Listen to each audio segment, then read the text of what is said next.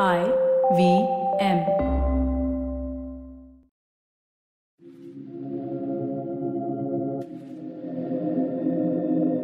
This is Audio Gyan, and I am your host Kedar Nimkar. Welcome to a deep dive into the minds of luminaries from the Indian creative world. Today we have Ashish Avikunthak with us on AudioGyan. Ashish has been making films for past 25 years. His films have been shown worldwide in film festivals, galleries, and museums. He has a PhD in cultural and social anthropology from Stanford University and has earlier taught at Yale University. He is now an associate professor in film and media at Harrington School of Communication, Rhode Island. I'm totally honored to have him on the show. Welcome, Ashish, sir, to AudioGyan. Thank you for having me. Thanks a lot. So I'm not a film expert, but this episode is uh, generally to document few of your ideologies and philosophies. And although there are i think the entire anthology is on Mubi but i've just been able to watch few movies and come up with few questions. But before we begin a quick call out to all the listeners saying that get a Mubi subscription and watch his films. So head on over to mubi.com after this episode cool uh, so sir i would like to start with like a most basic fundamental question uh, and and see how we evolve uh, in the course of uh, the dialogue. But who's a film artist according to you? Like what's what's the difference between a filmmaker and a film artist? So uh, the chief difference between a filmmaker and an artist is a filmmaker is willing to make a narrative that or a film that has been uh, not just a film that he wants to make, but majorly a film that he's asked to make. So this asking can be in the form of a, a market demand. Let's say, you know, if you're a Farhan Akhtar or a contemporary Karan Johar, uh, you're a filmmaker because you're making a product. A product is something that is always uh, fulfilling the demand of the market or the demand of the consumer. So a filmmaker is fundamentally an individual who is making a product. And this there are also many kinds of product, right? One is, as I said, one is the usual one is something which is driven by the market, by the needs of the consumer. Uh, the second kind of a product could be commissioned, that somebody from somebody asks the filmmaker to make a film now, here the distinction is that the filmmaker is then making a product either uh, that is, uh, let's say, the agency of the film work is outside the filmmaker, in the sense either the market tells him what to do or somebody commissions him to what to do. So that's the definition or the understanding of what a filmmaker is. A film artist, uh, I would argue, is somebody who is not interested in the market, is he or she is not making a product, he or she is not making something that has he has been commissioned. A film artist is driven by his or her own intentionality or his or her own desire to make something. Uh, and therefore, the work that comes out from such a process is not a product fulfilling a market requirement, but something that the film artist is interested in sharing. So, this is the big distinction that in the case of a filmmaker, the work is fulfilling a market desire Whereas in the case of an artist, it is fulfilling the desire of the artist to share something, which may or may not have a market potentiality.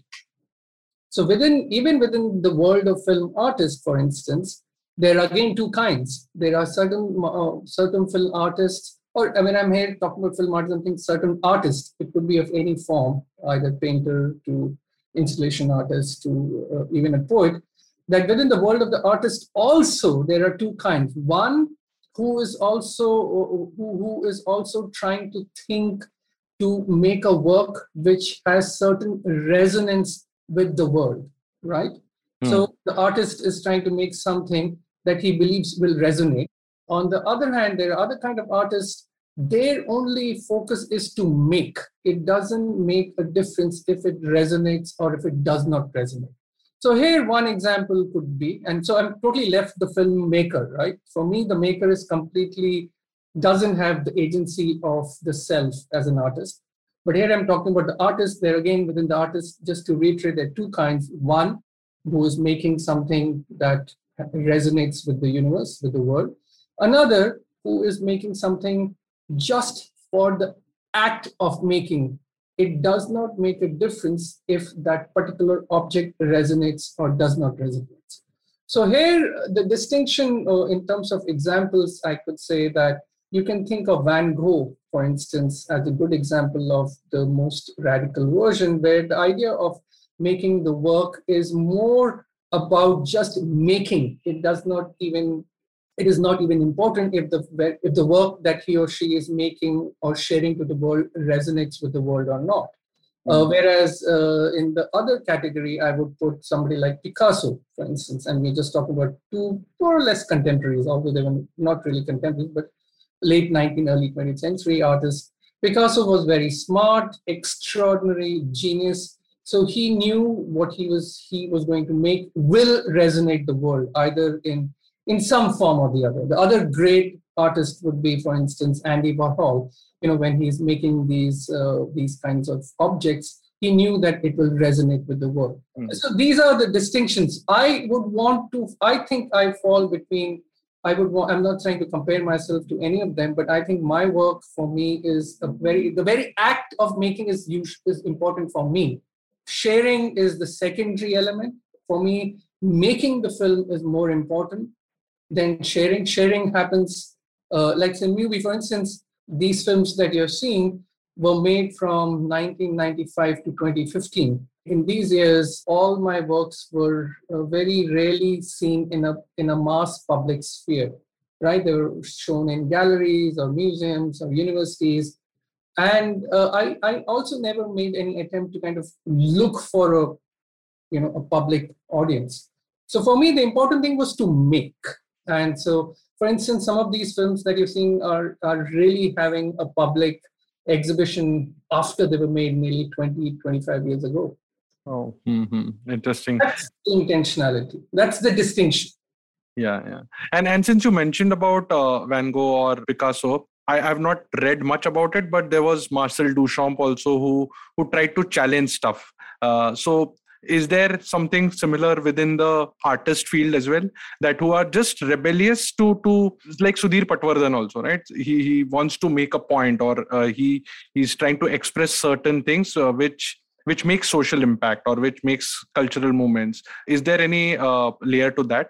So for instance i think Marcel Duchamp i will put him squarely within the genius world right? He's marshall du- even because even for an artist to rebel that has a deep resonating theory to it right i will only rebel because i know if i make something somebody will resonate with me in, in the case of a rebellion it is a provocative form so that people mm-hmm. react. Uh, so I and you're right. I think uh, uh, Sudhir Patwardhan is a great example within the world of contemporary art, who is very provocative in the way he produces. Because the fundamental important thing for Sudhir and for Marcel Duchamp is that they believe that their work will resonate. There will be a dialogue. For me, I must admit, I'm not really even interested in a dialogue. I'm very mm-hmm. happy that the dialogue is happening but the very for me the making of the film is itself the end in itself right okay. uh, so one could argue that i'm being indulgent i would be fine with that accusation for instance and here i would i would kind of invoke let's say the history of uh, indian literary form right? For instance if you look at uh, indian literary form and there are many kinds right? Uh, you have the sanskrit form and then you have the non-sanskrit uh, which are more ephemeral. Uh, you even have uh, something that we don't even have any evidence of because they're completely oral are the forms emerging from non-Sanskrit societies, which could be Dalit-based, which could be Adivasis. Uh, for them, the very act of, for them, they're not even producing something that can be recorded either in a textual form or in a sculptum form or any other forms. They're completely ephemeral. For them, the very act of singing or, or producing something is an act in itself. So that is one one way of looking. That's kind of the more radical way of looking at it. Whereas, but whereas if you look at somebody like, you know, you pick up even somebody like Kalidasa, for instance, Yeah. You, you know, we know that Kalidasa's work were never replicated in the sense they were not printed. There were no printing presses. Uh, he probably, I mean, this is my assumption, he would probably write uh, on a piece of uh, some kind of a preservative material, and then it would be copied. For these people or these kind of artists, it was not so important that it resonates. It was important that it be Mm. made. The other very radical example that one can think of is is the Indian sculpting tradition. You can you can and, and here I'm talking not just of Hindu sculpting tradition, I'm talking about the Buddhists, the Jains. Uh, we don't even know of any of the artists or the architects or the sculptors who probably who made uh, works like Ellora or Ajanta, which you might have gone because you're from Maharashtra, or any other works, uh, right? So if you if you want to even speculate uh, the agencies of these artists, what were they doing? Why were they doing? My argument, and this is, as I said, I'm speculating. We don't have any evidence. Uh, you know, I'm trained as an archaeologist, so I'm very careful of what I am going to say. So therefore, Mhm. clearly in the area of speculation, where I would argue that most of these artists, sculptors, and architects, for them, the very act of making was itself an end in itself, right? Mm. That it was not so important that they would make something, people will say, wow, kya kya aapne, or because that is where resonation occurs, right? So I'm inspired from these uh, artists rather than uh, artists or makers who are interested in either.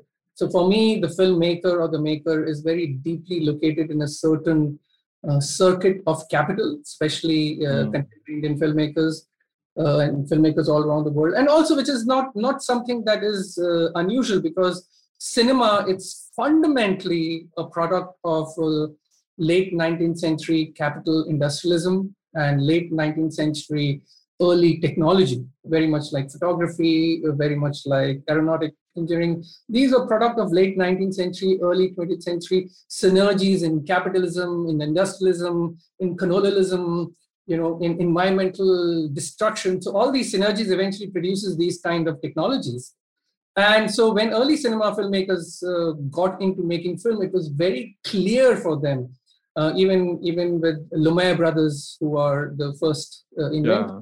or uh, Thomas Alva Edison, the, two- the two of the invent, two of the people who have, who claim to uh, have invented. Uh, I said because both of them were both of them were at the same time uh, kind of on a race to invent, and uh, I would argue both of them were very much part of the invention. And both of them, uh, when I mean by the Lumiere brothers and Alva, Thomas Alva Edison, were deeply located in late 19th century capital and market. Uh, Thomas. Alva Edison was a millionaire by the time he's thinking of uh, of Spoke when he's trying to make these films because and he's he has invented many many things. He's he's very very wealthy. Whereas the Lumiere brothers uh, had one of the largest factories of of lenses and mirrors and glasses uh, in in Lyon in France. So they so you what you have to understand that cinema emerged within deeply emerged or let's say deeply was located within industrial capitalism of 19th century and industrial technology of 19th century, early 20th century. So these filmmakers uh, were making films, the early films, in order to make money because it was very expensive to make films, right? And that has continued throughout even in, in today's time. Although I would say that one could argue that, and that's how I work, for instance, that one of the reasons I have been able to work is that cinema now, because of its digital variation, or when I was making films on 16 millimeter in the late 90s, were further far more cheaper compared to what you could do that in the 50s or 60s in India. Like for example, one of one of the reasons that you do not see anything what is called Indian experimental films in India in the 50s, 60s, and 70s when it was already common in America and Europe is because India had a very, very, it was very expensive to make films because Mm. of one of the reason it was very expensive and it was not just expensive it was also highly controlled by the state and by producers because for instance something that you might not know or most people uh, don't know is that raw stock negative had to be imported and there were only few licensed importers in India, and these importers were producers, and they had a quota. So even if somebody wanted to make something else, it was very, it was almost impossible because one had to go through the quota system to get the raw stock, which was very expensive. So somebody like Satyajit Ray or, or filmmakers like Ritwik Ghatak, it was extraordinary to make films that they did and and the reasons I they are absolute geniuses, not just because they were able to make films which were spectacularly original, but also that they were able to circumvent, subvert, transform this licensed system of raw stock and producers.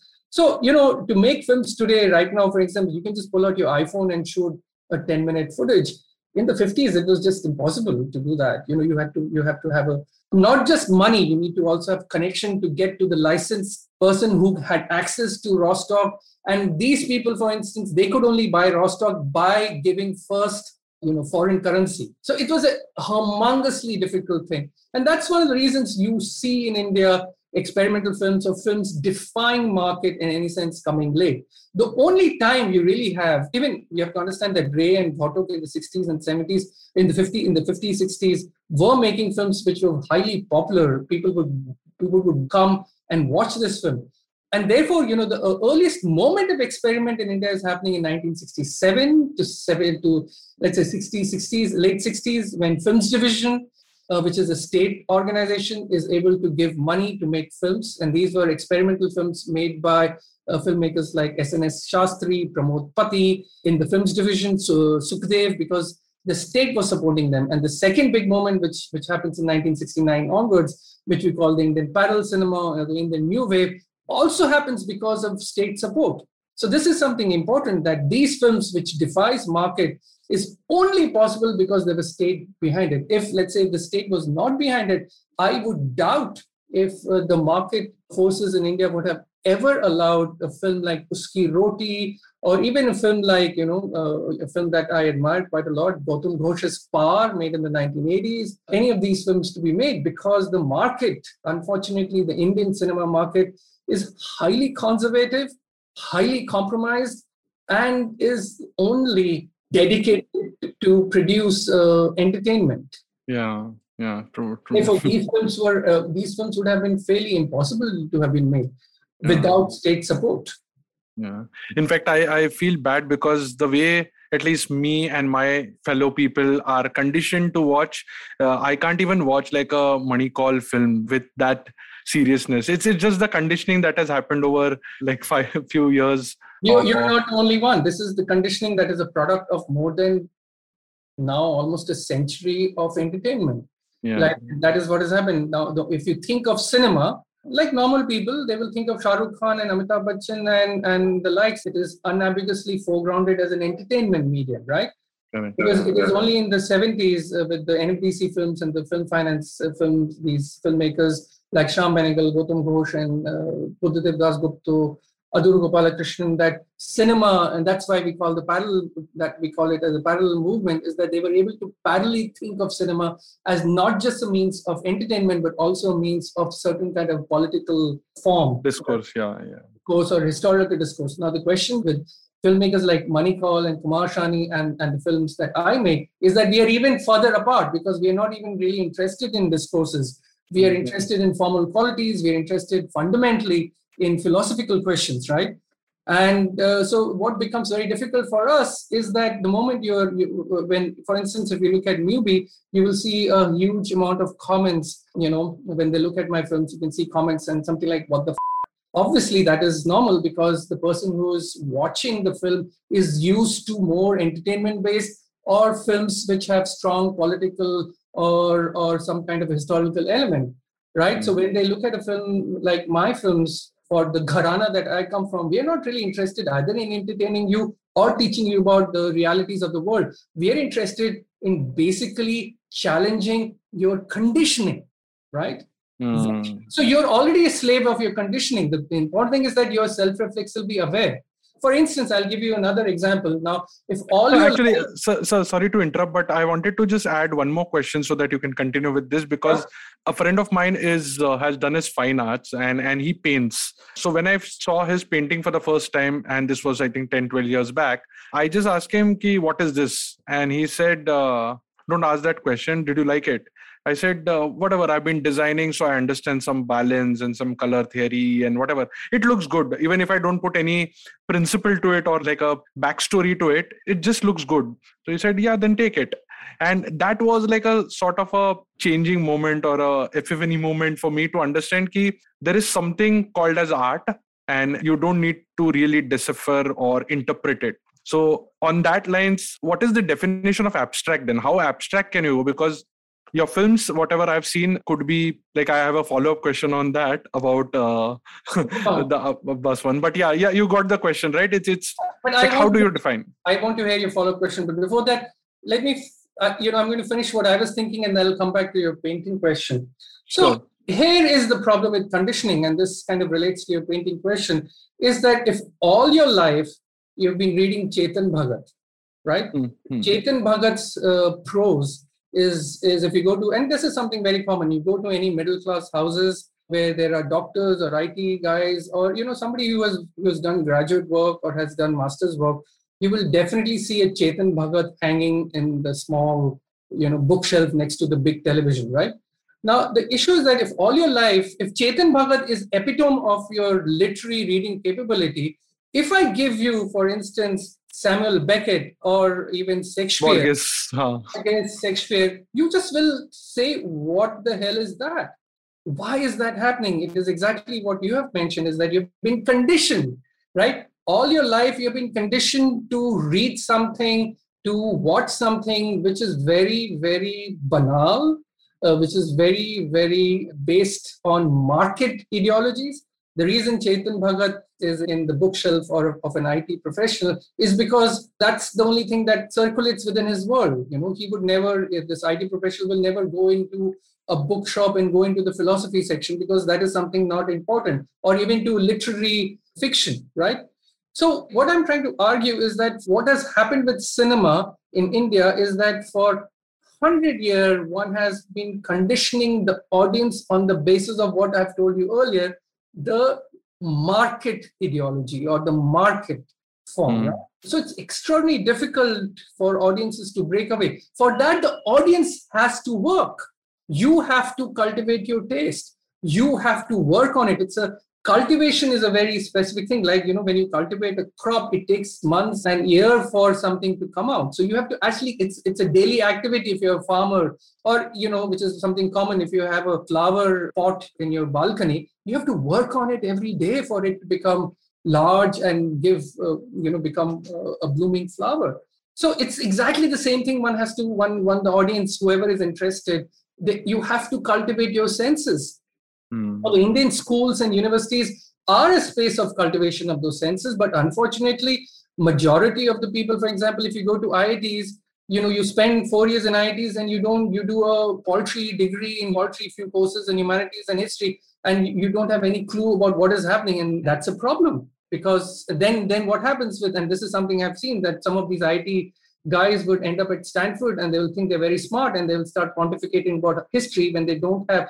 the when the last history class they studied was in class 10 right? Here is the problem like because of social media people have everybody has a point of view and about everything and unfortunately a lot of them do not have the training because like a computer specialist in order to even get a job in ibm or anywhere any of these uh, jobs in hyderabad you have to spend like 12 years in school four years in an it you have to spend 16 years to get something like that right? Now if you're a historian you've done that also for 16 years. So you know that is so you know these, these are examples. What i'm trying to suggest is that my kind of films are difficult films and it requires the cultivation of mind right? Mhm.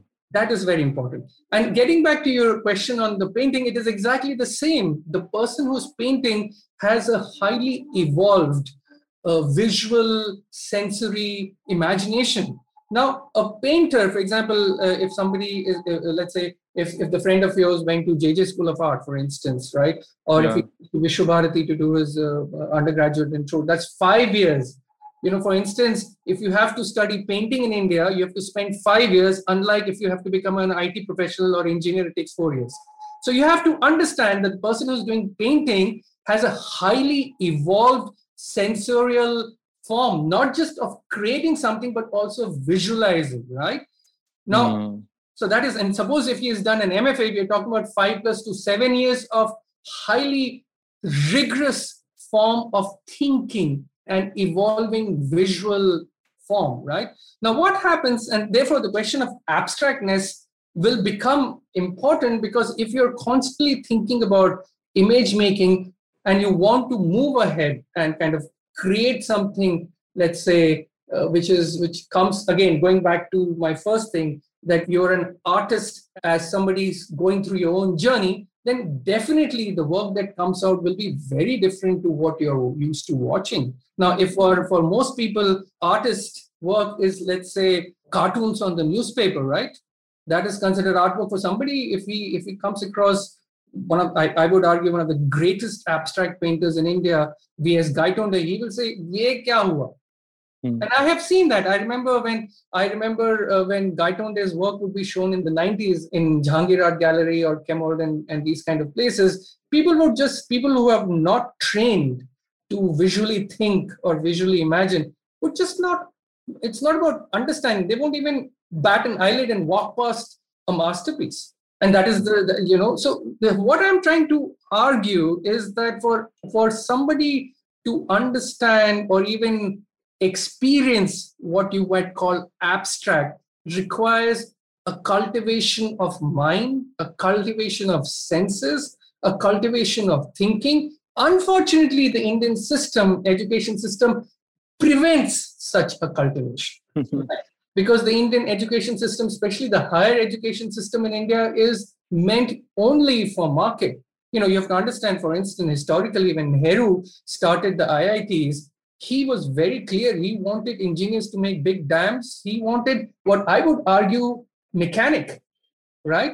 He was mm-hmm. not really. So if you look at the Indian higher education system, all the IITs, all the IIMs, so the IITs are only interested in making you a mechanic, and the IIMs are only interested in making a manager, right? The IIT does not teach you how to be a designer. For instance, instead you've been taught to be a car mechanic and not a car designer so if you look mm-hmm. at all the cars designed, they all happen in Italy or in Europe or in or in America. There is not a single car designer in India. What we have become is just a country of car mechanics, right? Yeah. yeah. Same way, if you look at IIMs, there are it's that particular place only produces managers, right? It does not produce people who can think differently.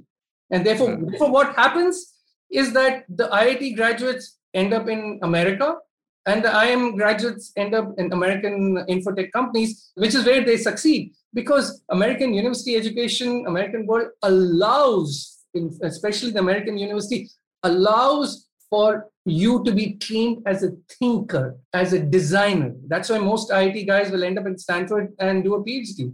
Or an mm-hmm. and, I, and this, for, for, for instance, I had a very personal experience because I was one of the few people in, in Stanford from the Indian community who was not an engineer who was not coming from management school. I came from, I was trained as an archaeologist.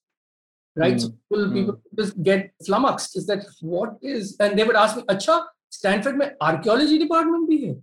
Because in their imagination, everything is engineering, everything yeah. is technology, right? So again, what I'm trying, my long story short is that in, in order for you, for the audience to appreciate, the audience has to work for instance, again, example, another example I'm giving you, if all your life you have been uh, listening to Badshah, for instance, and I then ask you to listen to Kishori Kumar, yeah. or Kumar Gandharv, and they will say, this is something normal, right? You will say, ye kya hoga? Ye to, ye to music hi nahi hai. And then hmm. if I go a couple of step ahead and say, चलो आज मैं आपको जिया फरुद्दीन डागर ध्रुपद सुनाता हूँ तो वो तो मतलब even people who are familiar with Kishori Amonkar and Bhimsen Joshi find Dhrupad very abstract. Why? Because your ear is not trained. You require training. You have to cultivate. The issue is about cultivation for anything for the audience to appreciate. Cultivation of mind, cultivation of thinking is necessary. Yeah, true, true. In fact, I would like to add here with the passion that you are saying because I've interviewed uh, Mohabuddin Dagar as well, and um, like when I started listening to, so my journey in classical music started with uh, Gulam Ali, but uh, then I, I, started also listening to Begum Akhtar. And when I was exposed to Kumar Gandharva, it's actually painful for the first probably one year where you can't like turn on the volume correctly because he can just he can just like express something which is very time bound and then so it's it's a very different uh, experience altogether. And when i started hearing his interviews he was even saying that like i'm i'm not going to do a farmaish i'm singing for myself so and, and that's where that unfolds uh, the entire and narrative. exactly like kumar gandharv is an artist he's not yeah. a maker right yeah yeah for example i would say kishore kumar is a maker because he's been told to what to told i mean he's you know again keep in mind the you know when i'm talking about the distinction between maker and artist i'm not talking about the ability I'm mm. not talking about, you know, I absolutely believe that the Indian Bollywood industry has some of the finest technicians in the world, some of the finest minds there, but they are makers. Like it's like when you ask Kishore Kumar, so when you're thinking of Kishore Kumar or Mohammad Rafi,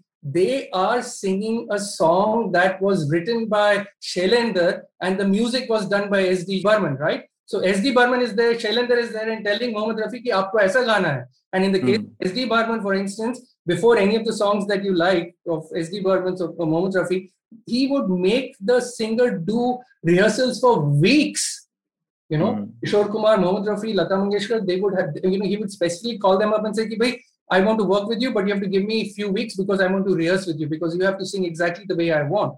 Now, what hmm. happens is that these are brilliant singers, but they are working in an ecology of market of product because these are music that will be in a cinema that will be shown and so on and so forth whereas when you think of kishori amonkar if you think of kumar Gandharv, exactly what you have said is that मैं आपके liye गाना gaane nahi हम्म, मैं हम्म। गा रहा हूँ आप सुनो। आप सुनो। तो क्योंकि इनके लिए म्यूज़िक साधना है।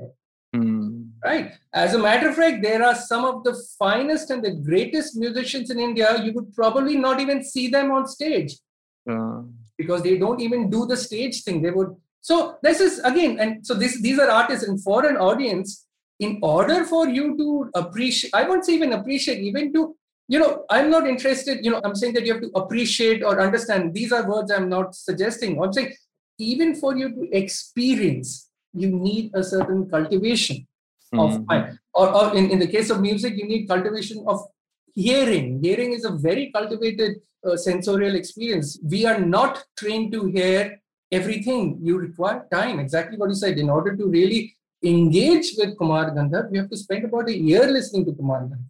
yeah.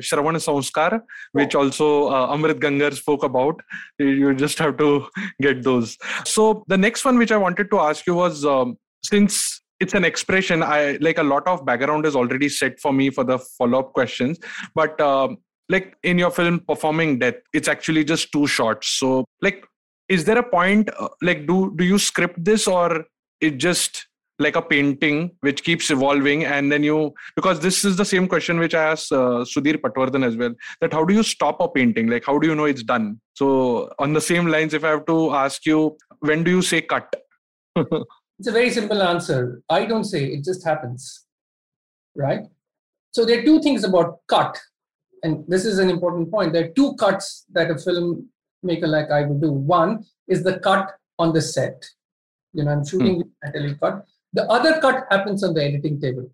Both the cuts are not a product of just me understanding this is the time I need to cut.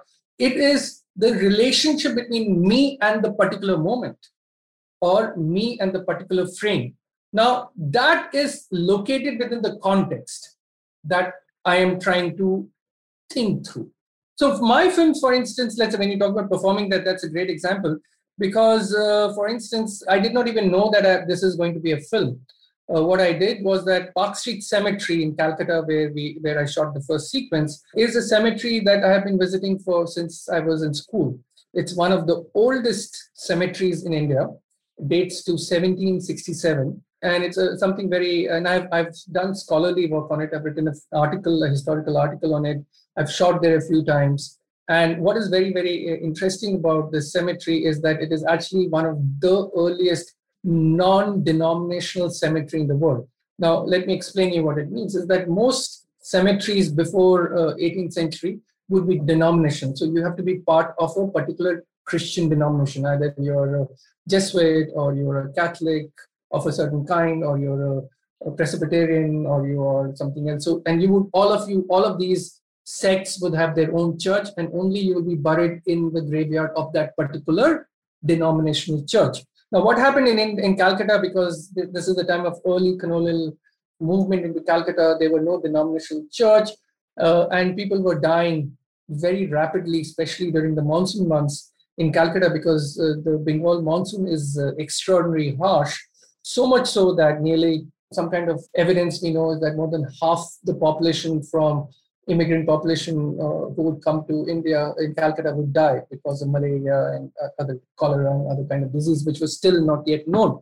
So what happened is that uh, during monsoon, the couple of churches, the only two or three churches in Calcutta in the 1750s and 1740s would just get clogged because there were too many people dying and there were fear of diseases being out, outbreak of disease. So that is when in 1767 that this particular cemetery was set up about at that time about six kilometers, five to six kilometers outside the Kannur city. And I found that cemetery very, very, I find that cemetery stunning because it is a very affective place because it's a space of place of death.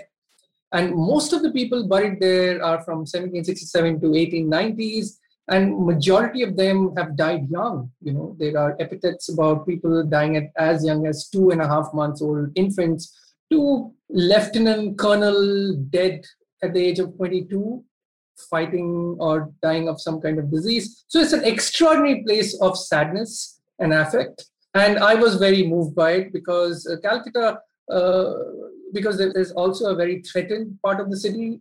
Uh, buildings are coming up and slowly. So the, the present cemetery, which is the South Park Cemetery, is just one fifth of the larger cemetery complex that existed. As I said, about 60, 70, 80% is all, already destroyed. So it's for me, it is about it, it becomes that image becomes a sense of a contemplation of death, which is dying, right? This is a, a cemetery is a space of death, which is dying, right? And so I just I just one day decided to shoot very specifically. The only thing I knew that I want to do it in one shot, and it will be slow shutter. Therefore, you have it. They have these kind of movement. And then the second sequence is of a Dhunuchi Nach in front of uh, during a Durga Puja, and I just decided to just merge both of them because I believe it produces a certain kind of conversation of two forms of death. Now, what is that conversation? Why is that conversation? I'm just going to leave it to the audience to decide.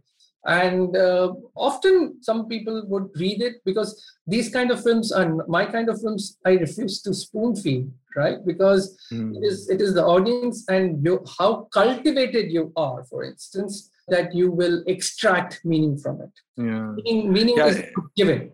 In that context, the question of cut, there were, you know, I, you know, after walking, I just, it was, I don't even know when I decided to stop the camera in both the cases. And when we were editing, I just, when I started to edit, it was something, it's just a matter of a moment. It's, it's very difficult to give you a rationality for a cut.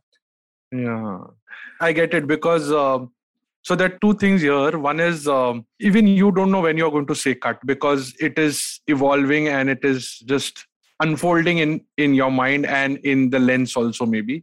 So that's one. And the second is which is a question that so i i i'm little inclined towards spirituality. A friend of mine stays in kolkata Belur Math and he was suggesting to read kathopanishad. Uh, although i couldn't read it but i just know like some basic of it. But because i know i could relate or connect with the movie or at least sit there and watch it for that 118 minutes or or uh, exactly what the time is but if somebody doesn't know now if i go back and watch performing death maybe i'll have a different understanding of it so do you feel at least giving like a precursor to it or or no just like you just watch and then it's your journey, right? It's not. It's. I mean, I'm just creating a form. Uh, how you interpret it, how you engage, how you navigate is your journey. That's not my journey. Interesting. Cool. So talking about journey, uh, the next one was, uh, in fact, I was watching one interview uh, on Mubi itself, I think on Instagram about, about uh, like the interview was Abbas uh, Kiarostami, and he was saying ki, I like movies which put audience uh, to sleep in the theater. Uh, in fact, I'm paraphrasing it loosely. The, he prefers films uh, that put their audience to sleep in the theater, but those are the films that keep me awake all night. Uh, you can't forget them easily in fact they're playing so much in your mind that you feel cheated at times and and i could experience that after watching your films also because the the guy is just walking walking and the camera is behind in fact it has in multiple movies also and finally he he lands up in a small pond or sort of a river and he disappears. And uh, me and my wife just shut the the laptop there and said hey let's this is part one. Let's let's consume it. Let's let's think over it for some time. And then i continued the next part later. So how do you arrive at it? And why do these uh, moments or why do these scenes stay longer in your head? Uh, you have spoken about temporality. Uh, maybe i would like to explore that bit. Yeah i mean that's that's exactly i think what abbas Kiarostami is talking about is the experience of time in the cinematic form, which is like almost when cinema emerged. Again, I'll, I'll do my history lessons. I think that's important. Is that you know when cinema emerged for the first uh, ten years, 15 years from uh, 1895 to 1910 1915 film scholars and there is a very important film historian called tom gunning he argues or he has suggested that this moment from 1895 to 1910, 1915 is what he has argued, or the term he uses, a very beautiful term called cinema of attraction, uh, where he says that the early filmmakers, or the early, and especially about the early audience, is the early audience were going and watching films not because it had narrative. They were hmm. watching because it had an attractive event now, here is a very interesting thing is that when you watch TikTok, if you're watching TikTok or Facebook, you will see you constantly flickering because you're just seeing that particular moment of dance or some kind of an act and you're going. So early cinema, for instance, was very much like TikTok, or let's say TikTok is very much like early cinema, is that people would consume these moments of attraction. They did not have any narrative, neither did they have any idea of time.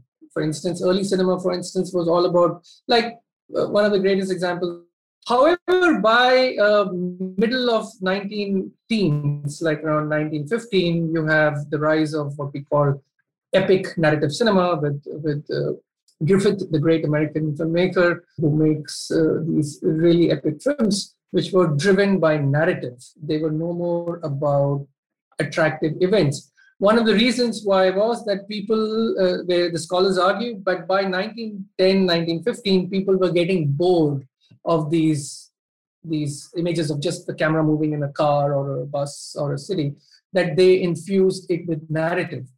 A narrative of a very specific kind. This is the narrative of 19th century novelistic tradition.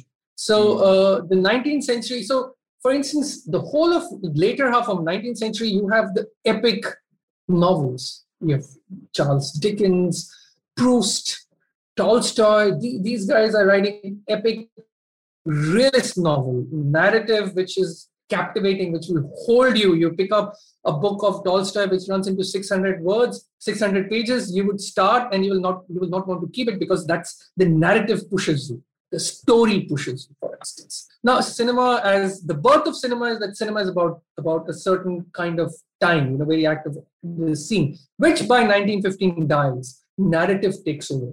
Time totally time becomes on the is backgrounded. So if you look at the cinema is basically built on three pillars: time, temporality, spatiality, and narrative.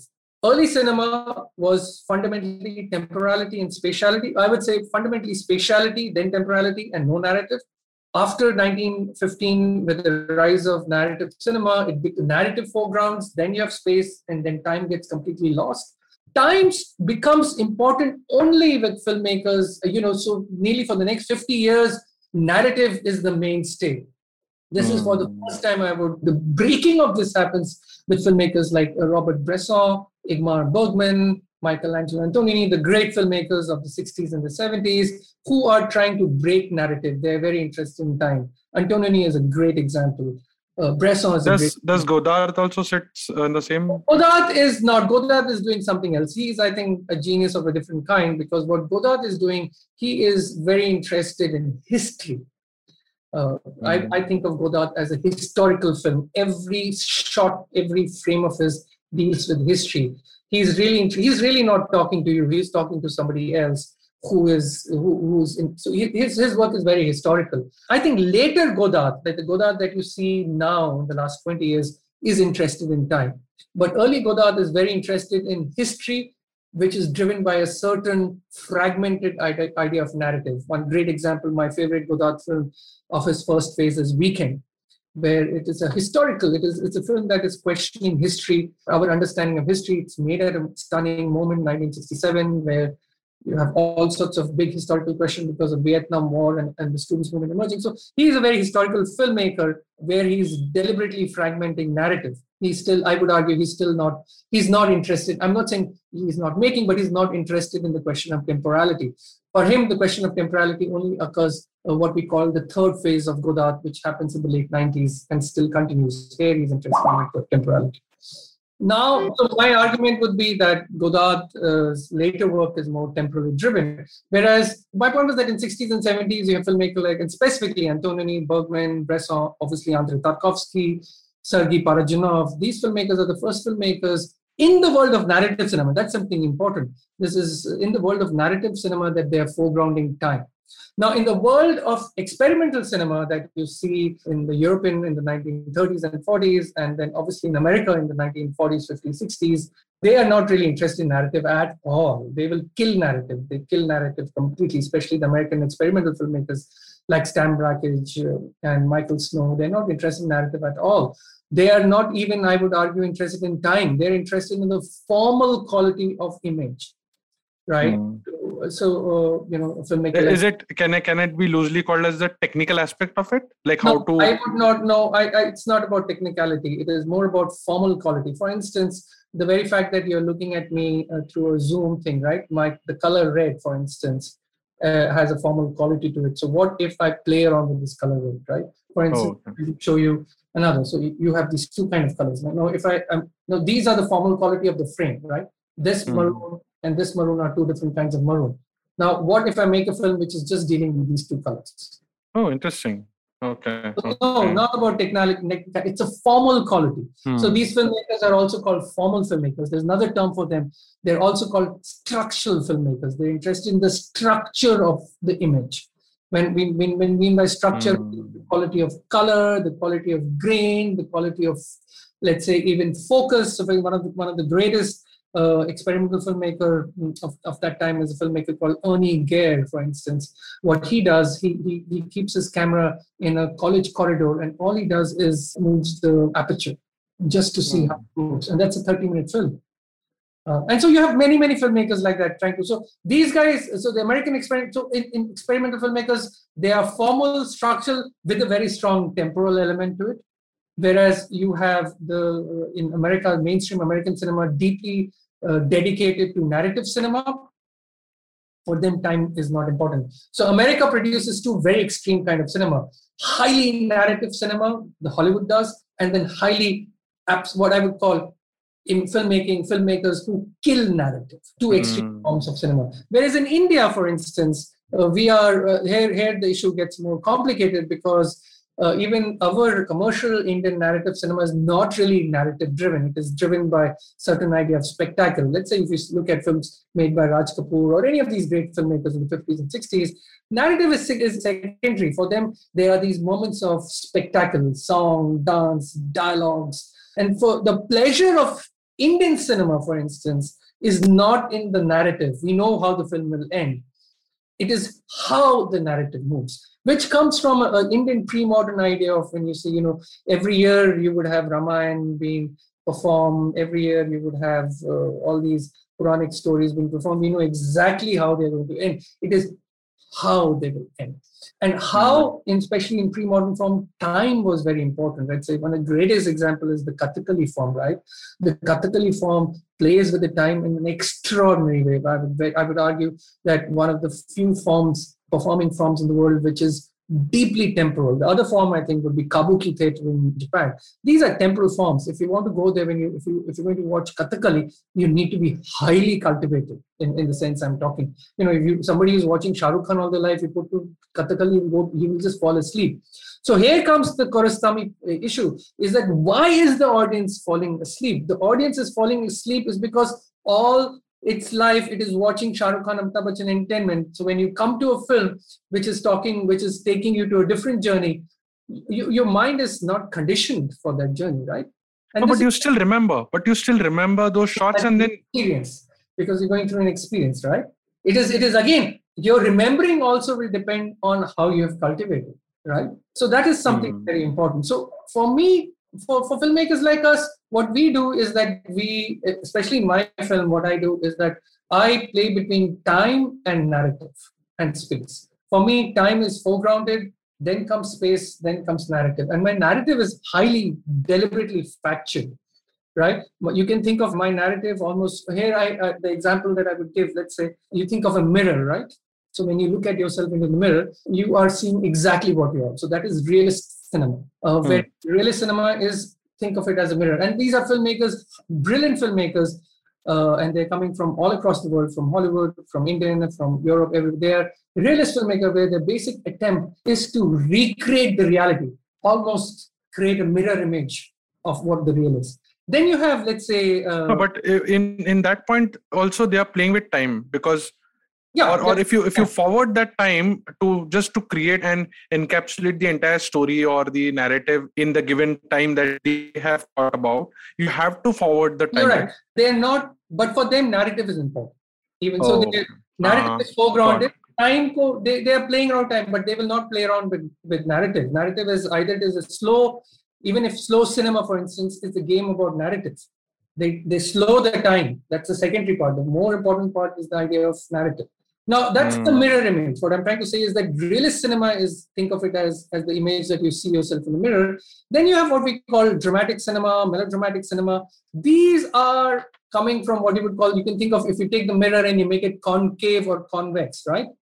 So there, for example, I think of melodramatic cinema as completely a concave image. Right? When I look at myself in the melodramatic, I look like a melodramatic man. You know, all you will see, for example, especially in my case, you only see my mooch so large and everything becomes small, right? So that is melodramatic. So think of a mirror becoming convex when things mm. exaggerated. Very similar happens when you do a convex mirror, right? When you take it behind, when you cave it, again, there's an exaggeration. So you can think of melodrama, and dramatic, all sorts of films coming from distorted mirror. What i am trying to do and sorry uh, sorry sir. So if you can give example like maybe the films by dilip kumar and these are oh, are you talk- mellow is, is completely okay okay get it. Not love. i got the picture. Okay before we jump next uh, let's take a quick break. We'll be right back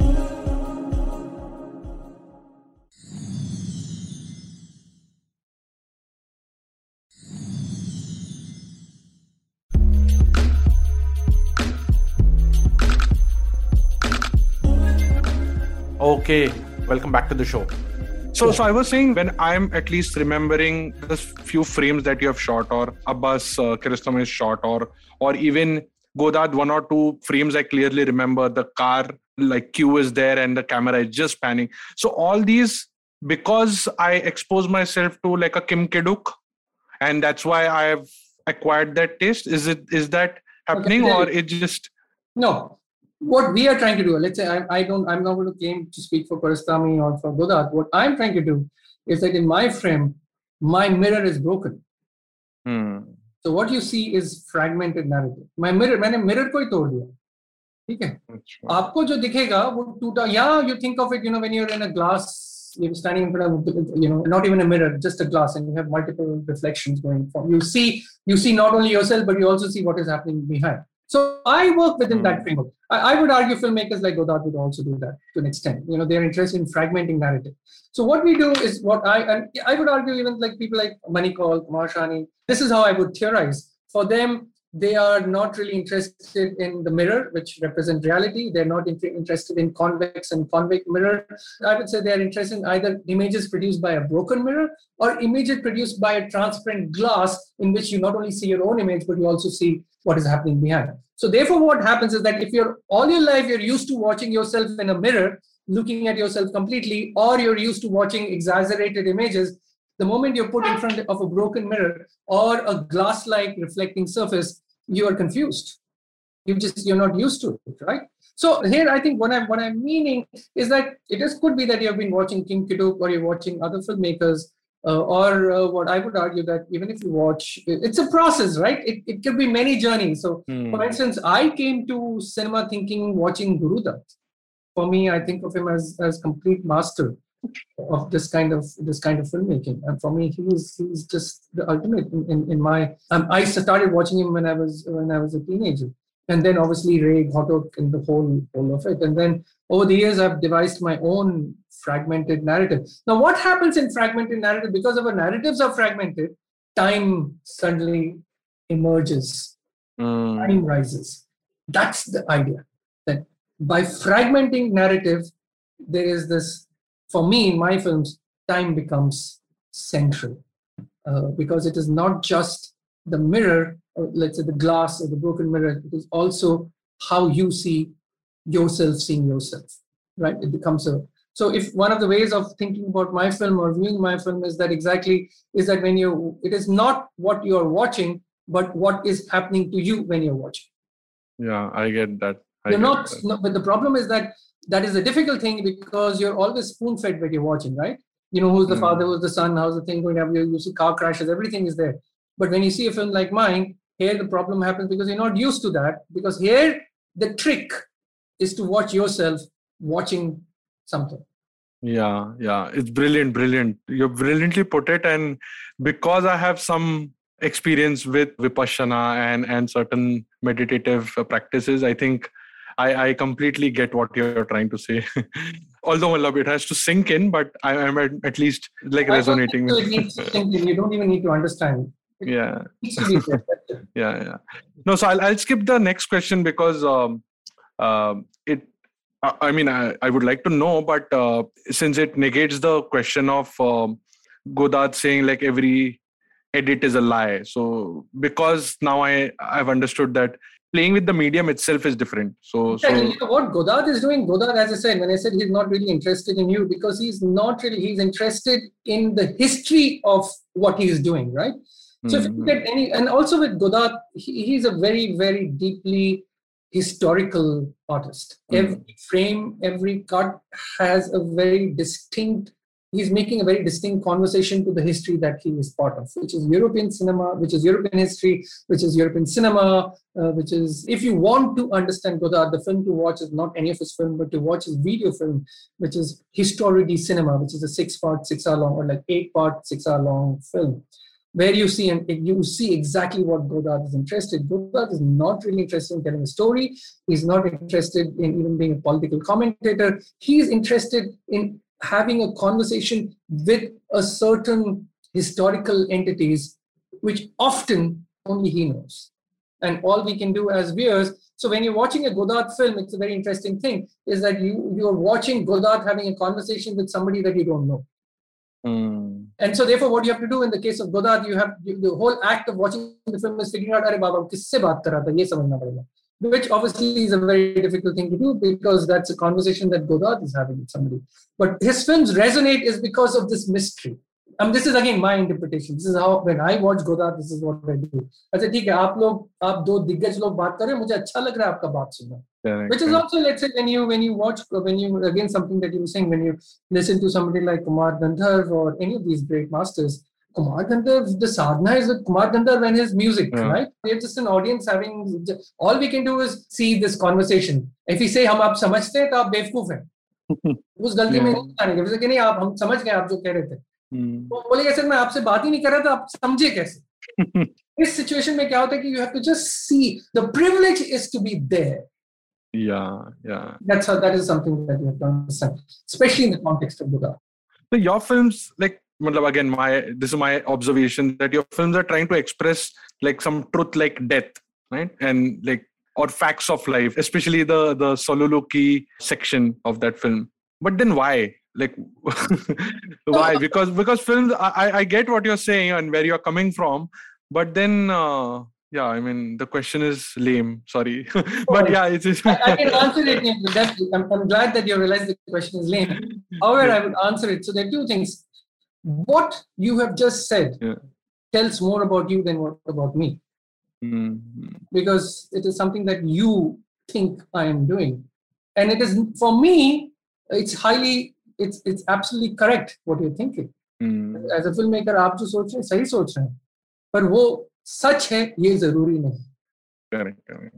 सच मेरा सच है वो ये आपका सच है अभी आप जहाँ बैठे हो you are sitting in I am sitting in Calcutta you know you you probably have your own reality I have my own reality and in, in your case your reality behind you is blurred in my case you can see right so when i am trying so when i'm looking at you i'm also looking at your blur space and i'm trying to make interpretation अच्छा ये कमरे में बैठे हैं या studio में बैठे हैं इनका बेडरूम है कि कहाँ है Mm, right that i must admit this is the first thing i s- the moment i see a blurred image which is very common in zoom nowadays i think of which what kind of location you're in right so what you just said is not lame or not even uh, you know uh, enlightening because what it is it is your truth Mhm. you are viewing my film and that is your truth it is not important if my film is really about death it's not important if my film is really about facts of life it is important that you think that yeah, this is.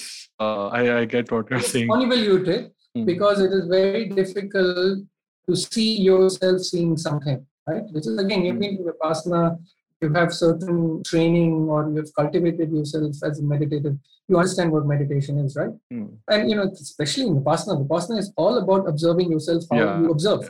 Now, that is exactly what I'm trying to say in my films. That is what becomes very important. You, it is important how you view what you view it's mm, not important what you see because every film especially in these kind of films the kind of films i make and you know my contemporaries make and the gharana i come what we are doing is that what what i'm trying to do is that i'm creating just a form from where you have to hitchhike Correct, correct. In fact, I was yeah, I was going to say the same thing because there is some whatever good, bad, or whatever. There's some karma happened which is forced me to do vipassana and then like just observe myself for that five seconds also maybe that has given me this uh, insight that when i'm watching a film like uh, a Soliloquy or or something like that i'm observing myself what is happening to me.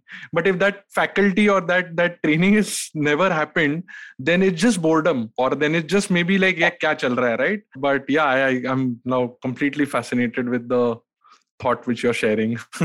So last two questions uh, i did interview with uh, amrit gangar as well uh, and he quoted uh, Kumar Shahani saying a film need not be watched all the time. Uh, it can simply be heard also. And and i don't remember but one of the talks uh, i didn't hear the entire talk of yours uh, on youtube but you were also uh, talking about like moving away from speech and and trying to bring more orality. I wanted to understand that what you were saying i couldn't comprehend that. So that is in the context so if you the, the films you have seen are uh, I, I would say they are my early works. They're like i would say from 1995 to about 2005 2007 2010 most of my films are very are image driven uh, they are, uh, although I made two feature films, I made a feature film from Nirakar Chhaya in 2007 and a feature film in 2010, Kathopanishad, that you have seen. Uh, both the films are have conversations. Uh, but the majority of my early films of that period is silent. They're very little, especially my short films. They, there are very little dialogues. What happens, and this is this is uh, it starts with Kathopanishad, where I get very interested in orality. Now, orality is something very important. This is O R A L I T Y, in the sense of what it's not speech, it is what is spoken. The, the differences in speech and what has been spoken is speech has agency. Spoken could be even Dhrupad, right? It doesn't need to have any degree of understanding. So, for instance, uh, Dhrupad is more oral than, than dialogues, right?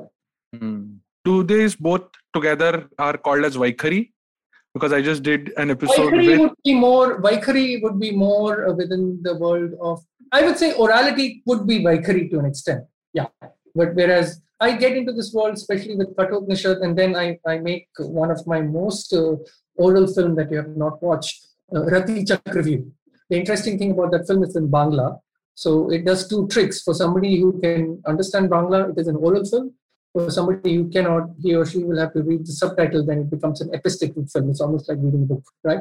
But orality, for me, Rati Chakravyuh is, is like it's a film in one shot uh, without a cut for 102 minutes uh, with 13 couples talking. It's like a conversation, kind of conversation we have. Yeah, I know the film. Yeah, uh-huh. yeah, you might have seen just parts of it. But yeah. There's a problem that I forgot to just do that. क्योंकि वो जब गाना चालू हो गया था, हाँ. तो I had uh, stopped the audio recording. Ajay, no Hopefully. problem, yeah. You have the local recording anyway. The local is recording. I hope that works. Yeah. Yeah. So what I was trying to say is uh, the issue of orality. So I, I that film is is constant talking. Now, what I do in that film, and also in Kathopanishad to an extent, is that I'm very, very interested in the oral because uh, oral is more primordial. it is no, more primal for very simple reason, I mean, biological reason, that when the fetus in, in the mother's womb, the first faculty, the first sense faculty that the fetus experience is the oral, is, is the faculty to hear. Hmm. And so hearing is more primordial than than talking or or seeing, right? Yeah, and enduring. Yes, obviously, because I think what happens with hearing is that it is because it is more biologically primordial, it seeps in, it is much more, much more faster for you to react, right? So what I do in my films, and especially the later film, is that I foreground the orality along with the temporality. So narrative is completely extinguished. It is not erased, but extinguished. Right? It's still there, but simmering. It's like almost like the ash of a fire. But it is uh, so I extinguish it uh, whereas I foreground it with orality, which is very temporal, because oral is temporal. The very act that I'm speaking, you also experience time. Whereas visual is not temporal. Visual, you can move back and forth, and it just doesn't make a difference. Whereas hearing, you have to hold on to, right? You Hmm. can fast forward a musical thing and understand. In fact, podcast it's it's an opaque medium, but it's a very linear medium. You have to listen. You can't just like forward or skip. Or the people have tried one x, two x, three x speed, but it it just doesn't Yeah. sound right. so for me, cinema uh, over now over the years has become a very oral medium. But again, it's not. It's a visual medium where I foreground the orality. And Kumar is right. It's just not Kumar, Mani, everybody. You know, once you get very deeply into this kind of world, you realize that the visual is just an excuse Wow. or something else. And, and that is very, very, very much what I believe in my films. Visual is just a, let's say, it's just the lollipop to pull you in, but something else is really happening there. And again, for, for you to, for the audience to engage with that, one has to realize that uh, visual then becomes a tempting lollipop for you to enter into a very, uh, what should I say, nuanced world, a complex world. Uh, for that, it is not important to understand. It is only important to engage and not get bored, right? Uh, and so, therefore, orality becomes very, very important for me. And and also, And I uh, also can you? wanted to say something, the, which I totally forgot. Why is oral important? Huh. Oral is important because historically, India is fundamental, or let's say Indian civilization is fundamentally oral civilization. Hmm. And here we have to understand that the Vedas, for instance, were never written, they were only orally transmitted.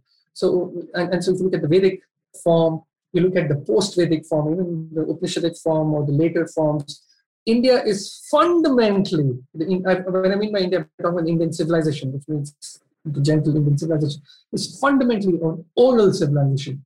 You know, one of uh, an archaeologist friend of mine who works in India had something very beautiful to say is that we, in, in ancient India, we never made pyramids, we never made huge monumental structures, but what we did is something unique all across the world is that we made oral epics of monumental nature. For example, hmm. Mahabharata as an old. So here you have to understand the faculty of the neurological faculty of the human being. For example, a hundred verse, a hundred thousand verse Mahabharata is memorized, recollected, stored by a community, right? Hmm. it talks a lot of the neurological faculty of ancient Indians. And here again, I have to again have to. It is you know the only thing that we know that exists is Mahabharata, but it's a similar kind of oral world that existed in the Adivasi societies and the Dalit societies, which are ephemeral, which doesn't exist because only and this is something historically very important. The only reason that the Sanskrit epics stayed is because they were written down, and only those who could write were upper caste and wealthy and powerful, because writing in ancient India was powerful. This is something because so here you have to understand again. I'm just kind of divulging into the politics of ancient India. The very act of writing something means you're already hegemonic, whereas ancient mm. India, across all all all societies, across all caste and creed, was fundamentally an oral society, where a community of people would build monumental edifices of, on, of orality, not physical edifices like pyramids and large cities. And this is something that is very, very important, very, very unique to the Indian civilization. Uh, because uh, and that is something that uh, that that inspires mm-hmm. me. Therefore, where, uh, like you know, that, that is where I am coming from. That is where the, the orality becomes more important than the visuality. Beautiful, beautiful. There's so many threads uh, which can be explored further. But yeah, you've spoken also about circularity uh, in Kali. Can you share uh, some bits about that? What was it? And and uh, again, because uh, I've been inspired by this Zen proverb uh, for the last 10, 15 years that when you don't know Zen, rivers are rivers, mountains are mountains. Uh, when you're learning Zen, rivers are not rivers, mountains are not mountains and when you have learned zen rivers are rivers mountains are mountains so i wanted to like just like feed my curiosity that when this circularity is happening in your mind at least like every alternate frame do you see something different is there more to it or am i just just intellectualizing too much uh, any any thoughts around what what what do you do when you are playing with the this? The moment you realize there's circularity happening, it is not circular, right? It's that is exactly where your Zen proverb is very important. The moment you know that the mountain that you, you the moment you know that you're doing something circular, it ceases to be circular, it becomes linear. So uh, so I really I, I I don't know how what I do how I do, and I actually don't even want to know because the moment I know, then it becomes linear.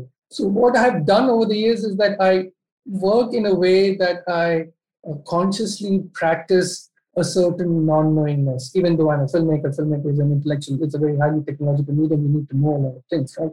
But even in that process, and especially when I'm editing or even when I'm shooting, I try my best not to know what I'm doing. Although that's a difficult thing to do, but I try my best. Because therefore, the issue of circularity, I don't know if I'm being circular or linear the very fact that uh, I'm speaking right now already is linear, right? But the issue that happens with a film like Kalighat That's a film you've watched. Yes, right? Kali, yeah.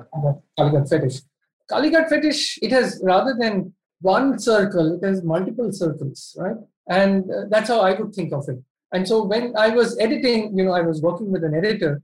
Uh, this was this was a film in 16 millimeter uh, it was my first uh, edited film. Like a film before that were the series of one-shot films that I made, etc. So when we, when I started working with uh, with my editor Neeraj Vodalia, who's also from FTI, in 1999, we were sitting in a small room in FTI where I edited the film uh, on a steam bed, which is the flat bed where you edit uh, film, not not digitally. physically, we were cutting and joining, and and now that you ask me, I really don't know how we decided. You know, there was uh, know Neeraj, the editor, had his has his own energy. I, as a filmmaker, had my own energy, and we just we just kind of just worked together uh, and trying to see how it worked Many places, often it did not work, and you have to rewind it and cut it open and join again. Often it was completely that moment, you know. Yeah, but ठीक है ठीक है and we we work very hard not to intellectualize इसलिए ठीक है क्योंकि ये इधर हो रहा है इधर हो रहा है Look, a film like uh, Kalighat Otikota doesn't have, did not, you know, this is, goes back to one of the other things. I don't write any screenplay. Uh, mm. So uh, most of is maybe I'm I'm trying to just वो conditioning की वजह से मैं connect कर रहा हूँ may be वो chaos में ट्रुथ दिखता है तो may be it's just that का प्रॉब्लम है ना केओस में ट्रुथ दिखता है ट्रुथ में भी केओस दिख सकता है I don't know you know again you know there is again a very famous saying within the Daoist world right those who speak do not know those who know do not speak the very mm. fact that they are speaking means, means that we do not know. So at times, I think you just leave it. You know, I, I uh, often it's very it's very difficult for me to talk about cuts. When do I stop? When do I cut? Because it is so deeply intuitive that I don't even know. Uh, it, Mhm. it is In fact, in fact, uh, the last question was only that. Uh, in fact, second last because the last one is pretty open-ended. But uh, the last question was that that you're playing with, you're you're playing with the film. You're playing with like a editing table. You're playing with uh, some thoughts. And for a painter, it's still colors and a canvas. You have because you have uh, multiple medias working at play. I don't know whether you are conscious about using lights or just like sunlight hai ya jaisa hai. Is there a struggle to at what lever do I play and express my thought? you know one of the things about filmmaking is that it is not a singular it's it's a medium with not just one individual i'm not a poet i'm not a painter i'm a filmmaker I, is my relationship with my collaborator with my cinematographer with my actors uh, with my sound designer with my with my editor uh, also my relationship with the driver who takes me to the location you know, to the boatman who, who so these are relationships that needs these are very very important relationship in, in, in any filmmaking process. In some films i do use lights so you know we have to work with the people who come with light the light boys the generator guys. And as a director i find it very important for me a film is produced in synergies in relationship with these people but how are these relationships built these are relationships that are cultivated for instance, I have been working with a cinematographer for about 15 years. Uh, my sound recorders for 10 years. The sound designer, I just came back just before I spoke to you. I was with my sound designer, we were thinking and working together.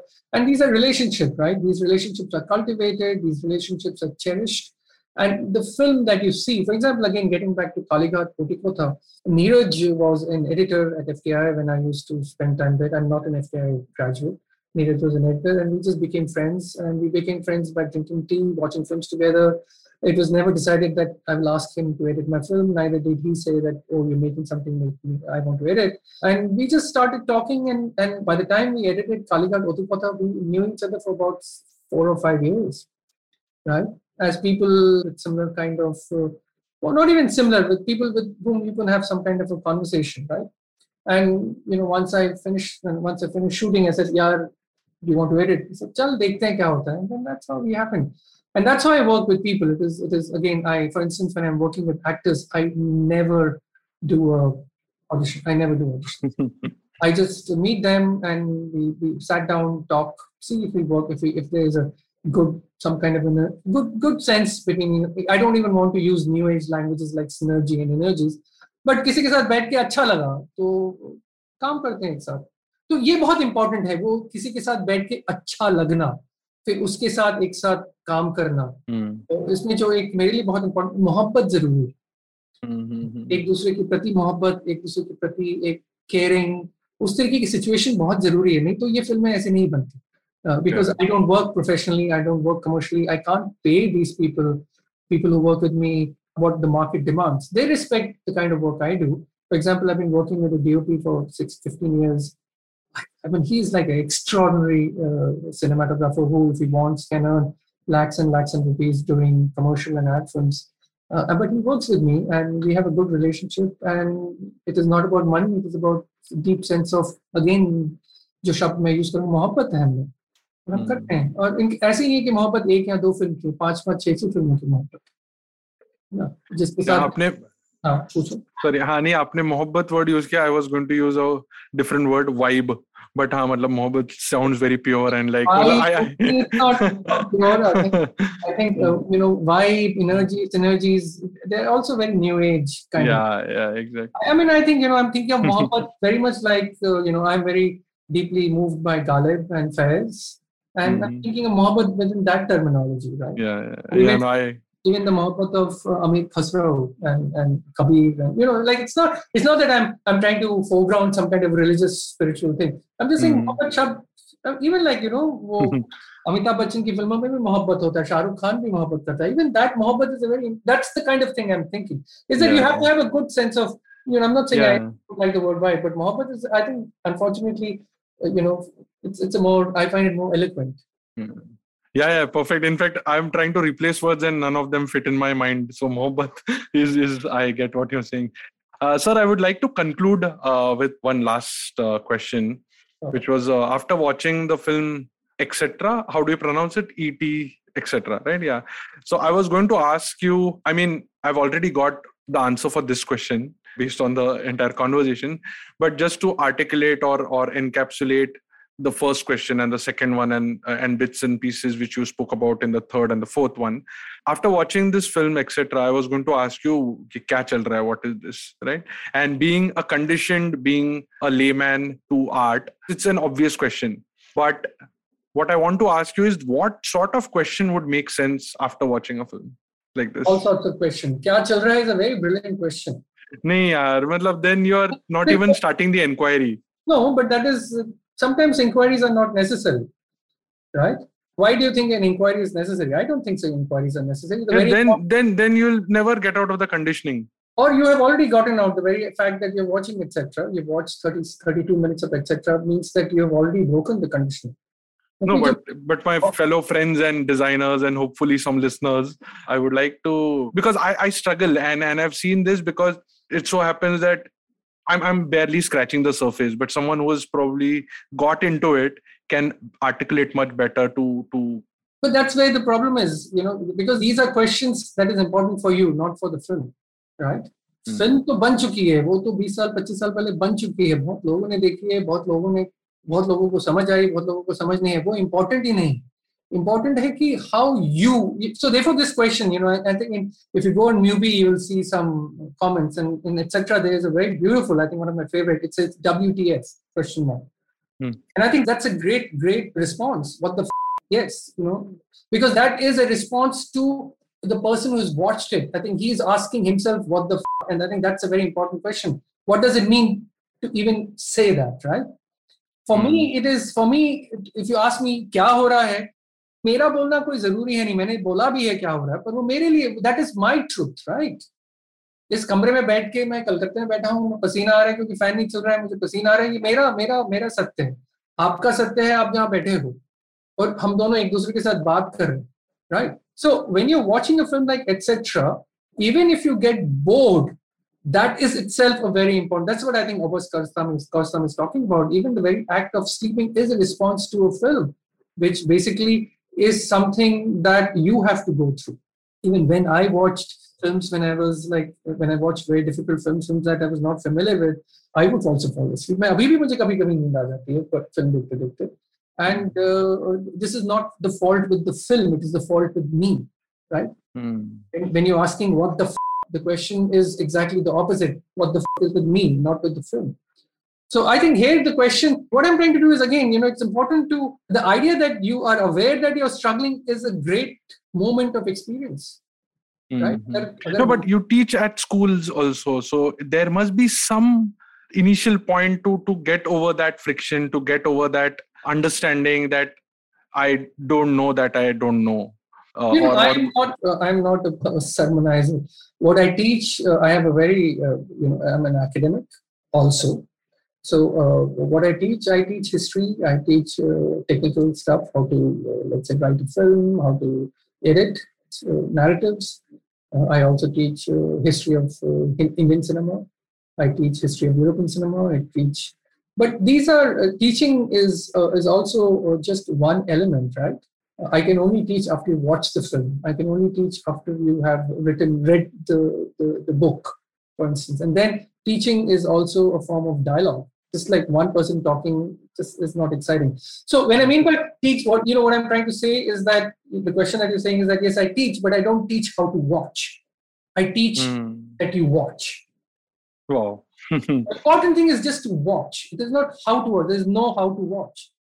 The important thing is कि आप डेढ़ घंटा बैठ के देखो ध्यान से देखो नहीं समझ आया अगर आपको लगता है आपको नहीं समझ आया फिर से देखो फिर भी नहीं समझ आया फिर से देखो कुछ कुछ फिल्में मुझे आज तक नहीं समझ आती मैं बार बार देखता हूँ I mean, even I mean, I'm going to be. I might, you know, a film like uh, it's not just even profound filmmakers like Tarkovsky. You know, I really enjoy watching Sholay, or, or you know, it is not big. So I think what is important is to. I think what I teach is to watch, not how to watch, because what has happened in today's media ecology is that you have TikTok, Facebook. you know, you just name it. Like we are living in a in a universe of what I will call ubiquitous filmmaking, ubiquitous moving images.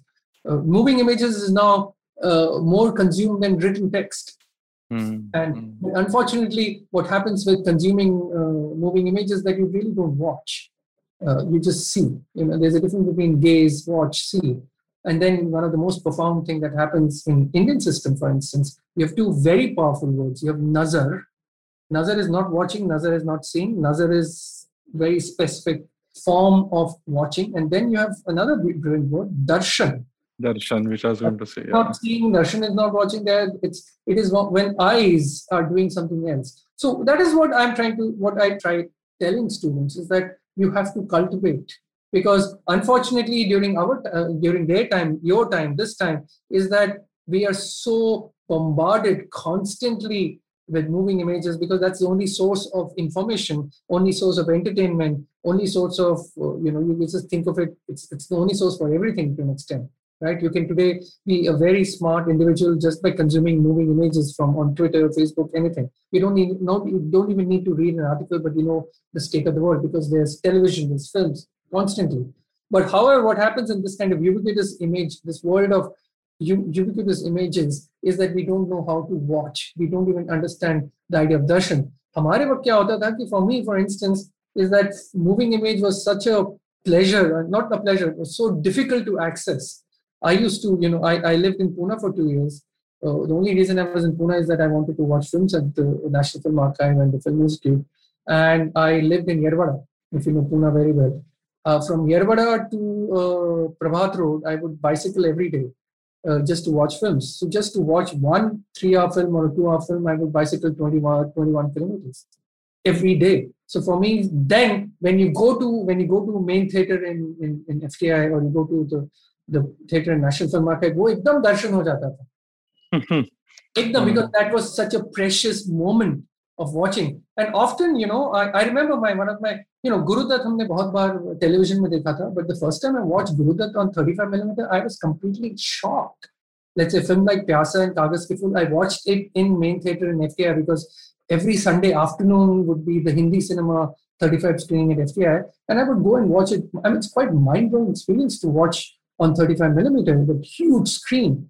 And it was like a darshan to me right? And I think that is what I would like to cultivate, ask the present audience to cultivate. That unfortunately, it, because you're constantly being bombarded with watching that we don't even know कि भगवान आके दर्शन देके चला गया है ना ये नहीं चमकता क्योंकि आज आप कहते हैं वो you will watch film on YouTube वहां पर मनी कॉल की भी फिल्म है और हजारों फिल्म है आपको लगेगा अरे मनी भी वैसा वैसे ही you know you will watch on a small television और अ स्मॉल स्क्रीन और on your phone and then just because वो होता नहीं है क्योंकि भगवान आजू बाजू में ही है पर आपको पता नहीं दर्शन हो चुका आई थिंक हमारे जमाने में क्या होता था at least in me personally I mean I change my life just to watch film on film on big screen I was in Bombay and I move to Poona I ended up doing degree in archaeology which I didn't even know I want to do because that was the easiest degree to find in Pune University. And my father had a very simple principle that I'm going to support you if you study. If you don't study, you have to work. So I said, okay, that's a good idea. I'll figure out some something. And I got into uh, MA in archaeology in Deccan College, which was the easiest discipline to get into in Pune University because there were 20 seats, 16 people applied, and 12 of us were there, right? Everybody. And the only reason I was there is because I could go every day uh, to FTI and National Film Archive to watch 35 millimeter. And for me, those moments of watching films were almost like uh, going to a temple, and it's kind of a darshanic experience. Very, very inspiring. Cool. I think on that note, we'll conclude this episode. I have like bunch of more questions, and the way you are explaining and sharing your ideologies is just amazing. I wish uh, we can do one more episode, maybe. Uh, yeah, but yeah thanks a lot sir. Thanks a lot uh, for giving your time. It was uh, wonderful and honor having you on Audio Audiogyan and uh, yeah i'll have like one more plug. I don't know how many people will be listening till the end but i hope it was very inspiring. And uh, you should go and check out mubi.com and watch uh, ashish's films. After listening to this episode maybe like you'll extend the duration of watching more Awesome. Thank you, sir. Thank you. And that's it from today's GAN session. For show notes and more GAN, visit audiogyan.com. If you like this podcast, please don't forget to check our other interesting podcast on IVM Network.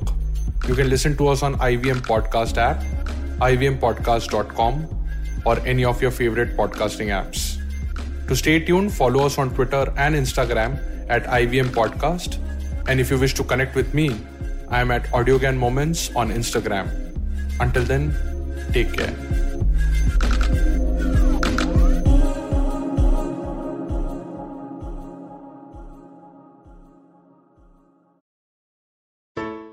Hello! It's been a great week on the IVM Podcast Network. On This Round is On Me, Gauri is joined by Shweta Nanda. They talk about the financial independence and how it is to be a woman entrepreneur. On Anish Thing, Anish welcomes ultra marathon runner Shivani Gharat. Shivani shares her journey of how she ran her first marathon, the mindset of a runner, and what it actually takes to run a full marathon. On Cock and Bull, Cyrus, Naveen, Akash, and Shreyas talk about the Korean band BTS serving in the military and its repercussions. On Think Fast, Varun and Suchita discuss Wing Greens and their latest acquisitions and about the Indian sexual wellness market. And on Shunya One, Sheila is joined by Dinika Bhatia, CEO and founder of Nutty Gritties. They talk about coming from a business family and Dinika's journey in creating healthy and guilt-free snacking. Once again, don't forget to visit our merch store on ivmpodcast.com. We have some exciting new merch out there for you. Also, do follow us on social media. We are IVM Podcasts on Twitter, Facebook, Instagram, and LinkedIn. And do remember to spread the word about these shows and any other shows you might be listening to. Appreciate them, rate them, and review them wherever you are listening to them. You can also check out all our other shows on youtube.com slash IVM Podcasts. And finally, we would like to thank our sponsors this week. Volvo XC40 Recharge, Bumble, Heads Up for Tails, Kotak Privy League Program, and HDFC Mutual Fund. Thanks, guys. Without you, this would not be possible. Do you often find yourself surrounded by conversations about Web3, blockchain, NFTs, DAOs? What are these terms and how do they affect our future on the internet? So many questions, but don't worry, we've got answers to all your questions. Hi, I'm Eklavya Bhattacharya, and on our show Future Proofing, we try to decode the impact of these future technologies on various industries with experts and tech enthusiasts. Tune into new episodes coming out every Thursday on the IVM Podcast app and the website, or wherever you get your podcasts from.